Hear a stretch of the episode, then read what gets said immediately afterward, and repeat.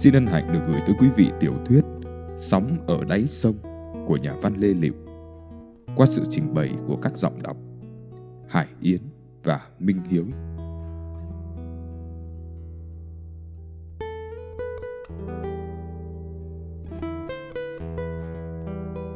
Hắn mới đưa được con về đến thị xã Bắc Ninh.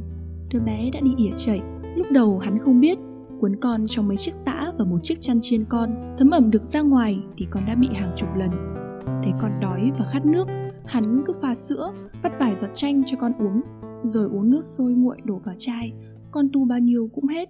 Mỗi khi rút đầu vú cao su ra khỏi miệng, nó đớp đớp theo và khóc tím người lại. Nào hắn có ngờ con uống vào đến đâu, chảy ra đến đấy, cứ tuần tuột như một cái ống thông.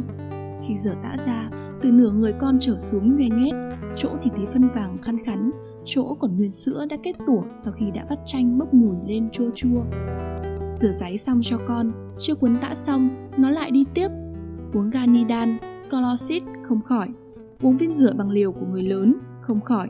Bao nhiêu loại thuốc tây, thuốc ta, ai mách, ai cho, ai mua hộ, uống vào cũng đều không khỏi.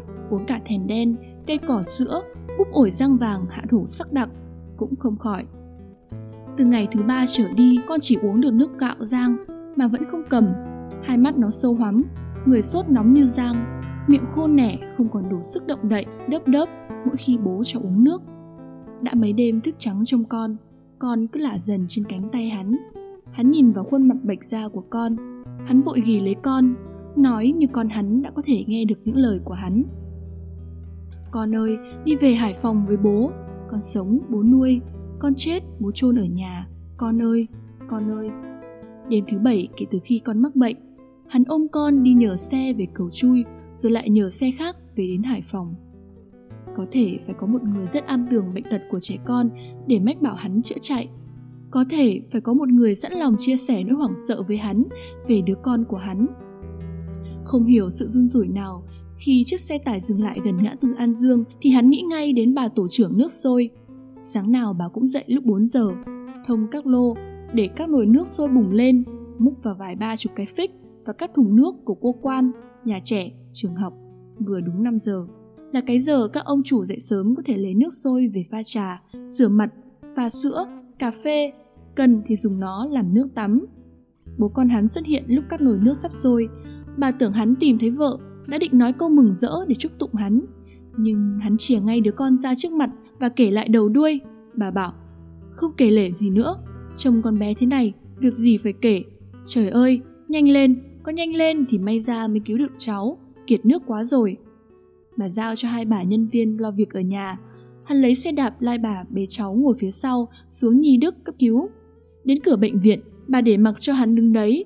Bà bế cháu chạy vào cổng không cần biết đến ai khiến người bảo vệ phải chạy theo quát bà là vô nguyên tắc. Bác ơi, cháu nó sắp chết rồi, phải cứu đã, tôi xin lỗi bác. Chưa đến giờ làm việc, bác sĩ trực cấp cứu không dám quyết định truyền trong lúc nhiệt độ của cháu lên tới 41 độ. Họ không truyền nhưng lại không ngớt lời xỉ vả bà lão vô trách nhiệm với con cháu. Tại sao lại để đứa cháu đang trong tình trạng này mới đem đi cấp cứu? Bà không nói gì, nếu thanh minh đây là đứa trẻ bố mẹ nó đều là kẻ bụi đời, liệu bệnh viện có cứu chữa cho cháu không? Thấy bà im lặng, họ càng chút tất cả mọi sự cáo kỉnh, mọi bực bội lên đầu bà. Hỏi đến giấy tờ, hộ khẩu, sổ y bạ của cháu bé cũng không có gì.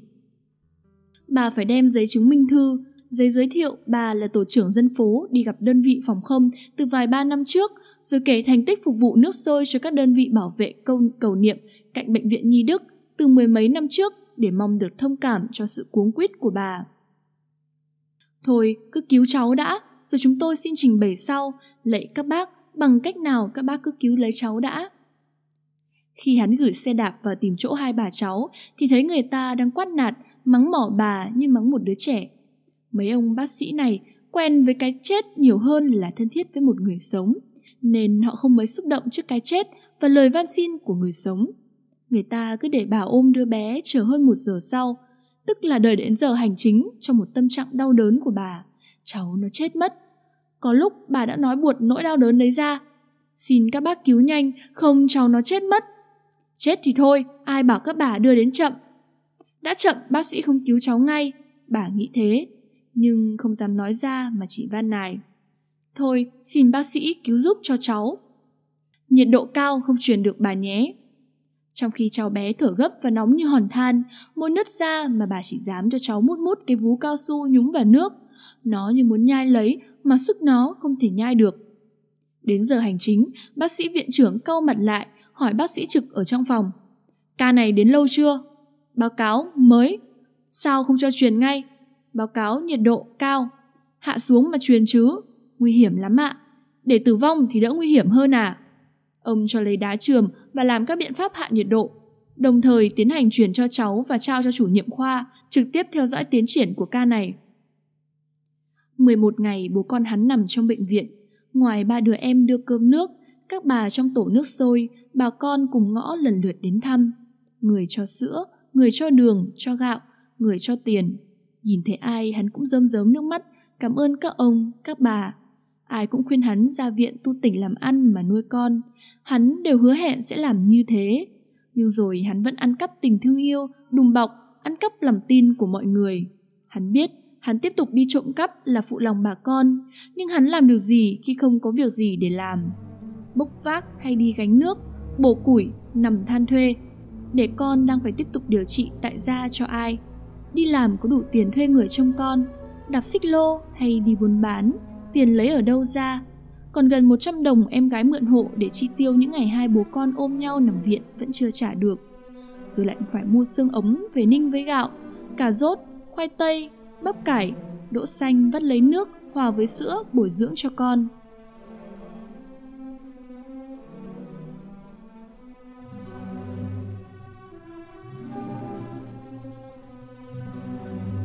Con bán hàng ai cũng nguyền rủa vợ hắn, thương cảnh hắn gả chống nuôi con mà lại là đứa con quật kẹo. Ai cũng cho hắn chịu, mỗi sáng ra chờ có người mở hàng xong là hắn đi nhặt bắp cải, cà rốt, xương ống, sữa, gạo ở các bà bán hàng một cách tự nhiên. Rồi cả hắn và người bán đều nhẩm món nợ mỗi ngày cộng thêm nhiều lên. Sau hẹn với nhau xong, hắn xách các thứ ở tay, bế con ở vai về nhà nấu nướng, pha chế thức ăn cho con. Khoảng 10, 11 giờ trưa, hắn bế con đi. Dưới con mắt của bà tổ trưởng và các cán bộ phường thì hắn đi ăn xin. Nhưng các bà bán hàng thì biết chắc là hắn đi ăn cắp. Chỉ có đi ăn cắp mới có tiền trả các món nợ của các bà. Biết vậy mà không ai ghét bỏ, không ai mách bảo với công an, chính quyền để ngăn chặn. Đơn giản là hắn đi ăn cắp của một người khác chứ không ăn cắp của mình. Hắn lại có tiền trả nợ và lại mua tiếp hàng để nuôi con. Tố cáo làm gì, ghét bỏ làm gì, các bà bảo hắn phải trộm cắp nuôi con thế cũng là cực lắm. Nhưng hắn lại thấy nhờ có đứa con hắn, hắn ăn cắp được dễ dàng từ chợ sắt đến bính, từ chợ cố đạo, cửa ga đến chợ lạc viên, từ các cửa hàng bách hóa, hàng gạo, hàng thịt đến các xó xỉnh ở phía cầu rào. Chỗ nào gặp người quen, hắn ngửa cái mũ mềm bộ đội vẫn đội trên đầu ra xin. Nếu không, hắn bế con bằng cánh tay chen vào chỗ đông, còn bàn tay thì một dơ chiếc làn đầy tã lót, chai lọ, vú sữa lên, bàn tay dưới móc túi hoặc dùng da lam rạch túi khoác. Ngày nào cũng gần trưa đi, 8-9 giờ tối về, có hôm sớm hơn, thậm chí chỉ cần lấy được dăm bảy chục đủ chi tiêu cho một ngày là hắn bế con về. Thấy hắn hiền lành, lại không ai gặp hắn trộm cắp, cho nên nhiều bà con trong tổ nước sôi bảo độ này hắn tiến bộ lên. Nhưng đã có lần ở chợ Lạc Viên, người ta đã túm chặt lấy cái tay rạch túi của hắn, hô hoán lên, xung quanh xô lại đánh hắn gãy một chiếc răng hàm, nhưng hắn vẫn cố gục xuống lấy đầu che một bên, chiếc làn che một bên cho con hắn được an toàn. Một lần khác, ở cửa hàng ăn hồng bàng, hắn đặt con và làn trên một cái bàn ở góc nhà rồi chen mua bia, hắn móc túi, người ta phát hiện, túm lấy hắn nhưng hắn giật tay chạy vọt được ra ngoài và mất tích. Khi khách còn đang nháo nhác, hắn lại quay vào, hắn sợ con hắn khóc hoặc ai bế mất nên hắn không thể bỏ đi được. Người ta nhận ra hắn, đáng nhẽ phải chạy thì hắn lại vội vàng nhảy vào góc nhà, ôm lấy con để người ta xô lại đấm, đạp, làm hắn ngã sấp mặt xuống xà nhà mà con hắn thì vẫn được giữ trên tay. Có một người kêu thốt lên, thôi thôi, bẹp đứa bé con bây giờ. Đến khi con hắn lậm chậm biết đi thì bà tổ trưởng nước sôi buồn hẳn. Bà đã biết hắn đi ăn cắp, không nỡ phê phán mà cũng không muốn gặp mặt. Cũng như những người bán hàng ở chợ sắt, chợ ga đều làm ngơ mỗi khi hắn bế con đến. Anh công an ở chợ sắt cũng ngoảnh mặt đi, không trông thấy hắn như trọng tài trong một trận bóng, không trông thấy cầu thủ phạm lỗi phạt đền. Một hôm, anh công an khu vực cùng công an chợ sắt đến nhà hắn vào buổi tối, anh công an chợ sắt hỏi. Hôm qua mày lấy tiền của bà bán cá khô đúng không? Vâng ạ. Bao nhiêu? 750 đồng. Để ở đâu rồi? Em mua sữa và quần áo cho cháu hết rồi. Anh nói với bà ấy cho em chịu. Sao mày không đi kiếm việc mà kiếm ăn? Sao mày không đi làm mà kiếm ăn? Anh công an chợ sắt hỏi xong. Anh công an khu vực bảo. Hay cậu thuê xích lô gì? Hay cậu đi thuê xích lô đạp? Mình liên hệ miễn thuế cho. Hắn xin. Cho em đợi một vài năm nữa cho cháu cứng cáp lên đã. Trông con mày thế, bắt mày không nỡ. Mà để mày cứ thế này thì không thể được rồi. Tao đau đầu quá. Hay là mày đi chỗ khác đi. Anh công an chợ sắt nói. Anh công an khu vực ngồi im.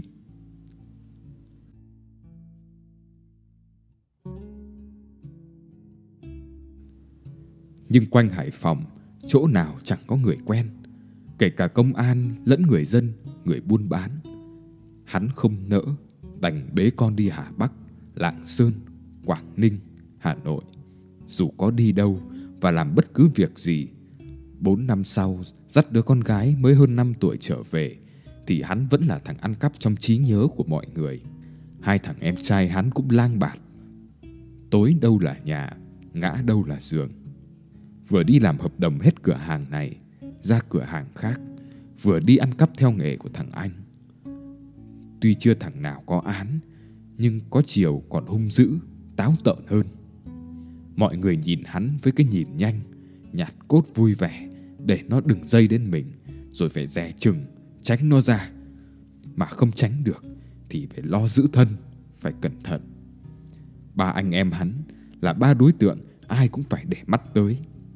Gian phòng của hắn cũng thành đối tượng 24 trên 24 bất cứ có tiếng động gì tiếng chó sủa tiếng bước chân nhảy tiếng trẻ con kêu đùa rẽ lên tiếng thùng gánh nước va vào nhau thì cử chỉ đầu tiên của bà con ở xóm ở tổ là nhìn vào cái cửa chính màu xanh nham nhở và cái cửa sổ bằng gỗ thùng để mập khép hay mở.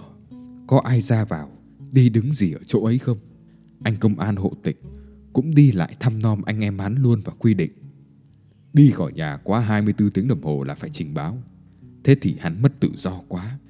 Hắn cũng có quyền làm một thằng người như mọi người khác chứ. Bà tổ trưởng nước sôi tuy bỏ nghề và thôi không làm tổ trưởng dân phố nữa nhưng bà vẫn có chân trong ban quản trị của 19 hộ trong số nhà của hắn. Bà bảo, cô cứ ý kiến thế này. Cháu giận cô cũng nói, cháu chỉ lo mất tự do của cháu. Cháu không lo người khác mất tự do à? Cháu làm gì ai cơ chứ? Cháu đã làm được gì để bà con dân phố tin là cháu không làm gì ai? Từ hôm cháu mang con về, nói thật là ngay cả cô cũng nơm nớp không yên. Hai em cháu ở nhà đàn đúm với đám xích lô, bốc vác. Mọi người đã thấy ngại. Lại thêm cháu về, người ta có ý hoảng đấy. Ai cũng coi cháu như kẻ giết người không bằng.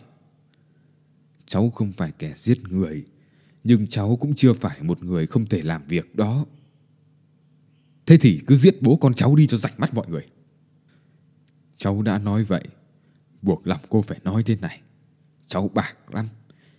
Kể cả những ngày bố con cháu khốn đốn Và ai cũng biết cháu còn làm việc khuất tất Có ai ruồng bỏ, sỉ nhục cháu Bỏ mặc bố con cháu không Bây giờ cháu lại nỡ nói bà con khối phố như thế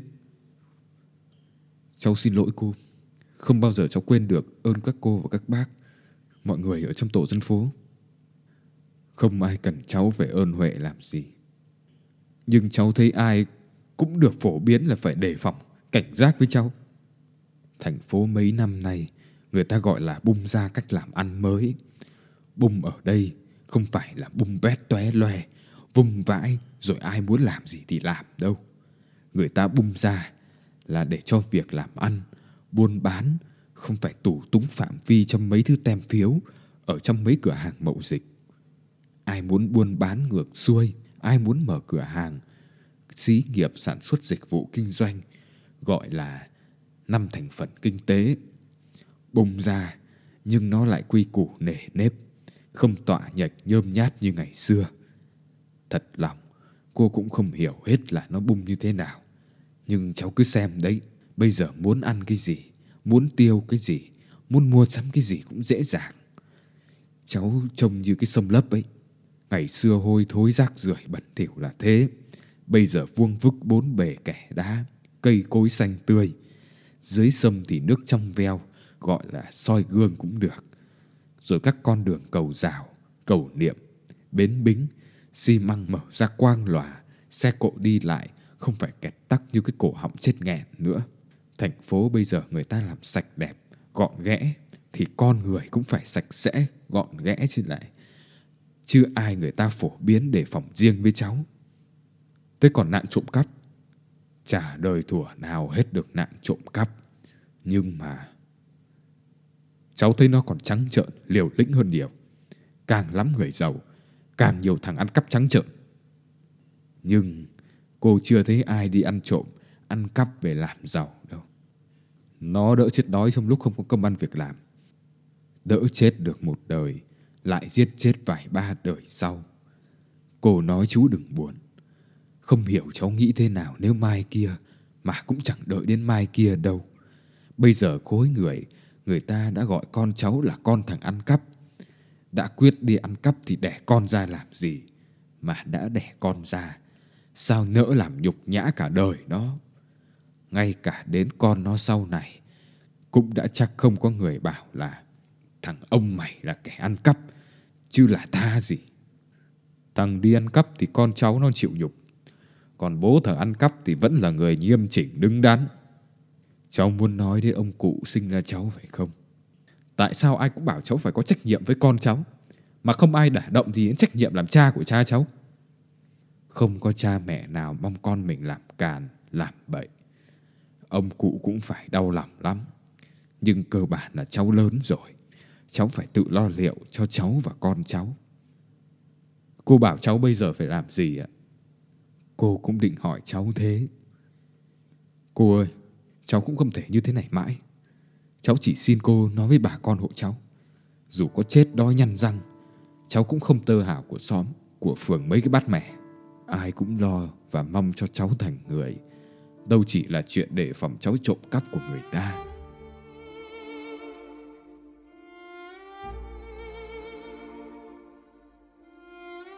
Đấy là lần cuối cùng hắn ngồi nói chuyện với bà tổ trưởng nước sôi kiêm tổ trưởng dân phố.